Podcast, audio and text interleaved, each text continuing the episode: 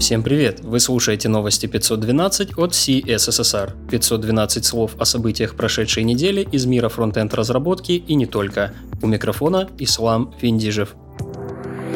Новости релизов. двадцать девятого мая компания Google выпустила стабильную версию веб-браузера Chrome шестьдесят семь и свободного проекта Chromium.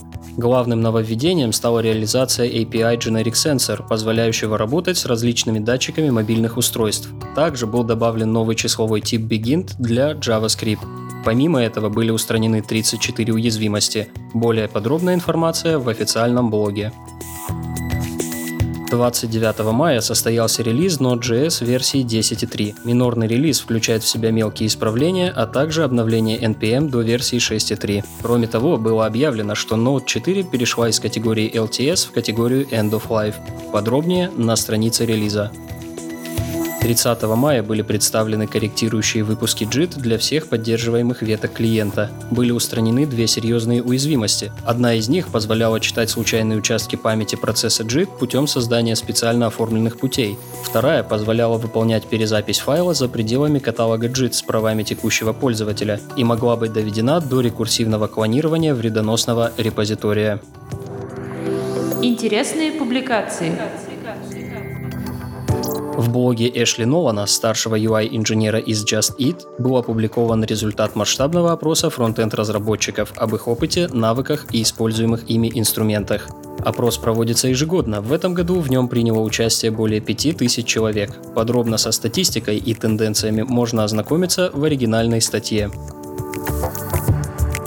На сайте компании Sqreen, занимающейся разработкой автоматизированных решений для обеспечения безопасности веб-приложений, были опубликованы чек-листы безопасности для эйч ти эм эл, си эс эс и Node.js. Чек-листы покрывают все основные уязвимости, содержат способы их устранения и дополнительные пояснения. тридцать первого мая вышла статья «Cult of Complex» веб-дизайнера Джеффри Зельдмана, основателя портала A List Apart. Автор размышляет о чрезмерной сложности современного веба и обилии технологий, инструментов и фреймворков. По его мнению, эта тенденция зачастую приводит к ущербу для качества продукта и ю экс. Также на этой неделе в нашей подборке доклад с конференции Google I/O от Моники Динкулеску о Progressive Web App Starter Kit. Спикер дает подробный обзор стартового шаблона на основе фреймворка Polymer, веб-компонентов и Redux, рассказывает о практиках и подходах, а также приводит примеры использования шаблона. К другим новостям. двадцать девятого мая репозиторий эн пи эм был недоступен в течение семи часов и возвращал ошибку четыреста восемнадцать с таинственным сообщением «I'm a teapot». Выяснилось, что причиной этому стало изменение настроек сервера эн пи эм, и эта проблема затрагивает только пользователей, использующих прокси. Сообщение четыреста восемнадцать «I'm a teapot» не является стандартной ошибкой сервера. Оно стало своеобразным мемом после первоапрельской шутки девяносто восьмого года и используется разработчиками для обозначения ошибки не известного происхождения. Подробнее о проблеме репозитория эн пи эм можно прочитать в issue на GitHub. тридцатого мая в корпоративном блоге компании Context, специализирующейся на информационной безопасности, было опубликовано исследование о серьезной уязвимости клиента Steam.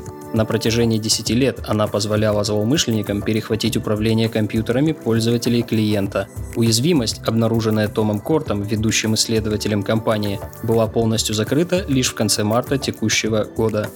Подробный разбор уязвимости, демонстрация эксплуатации и сведения о ликвидации в оригинальной статье. Все ссылки на инфоповоды и сопутствующие публикации ищите в описании. С вами был Ислам Виндижев. До встречи через неделю.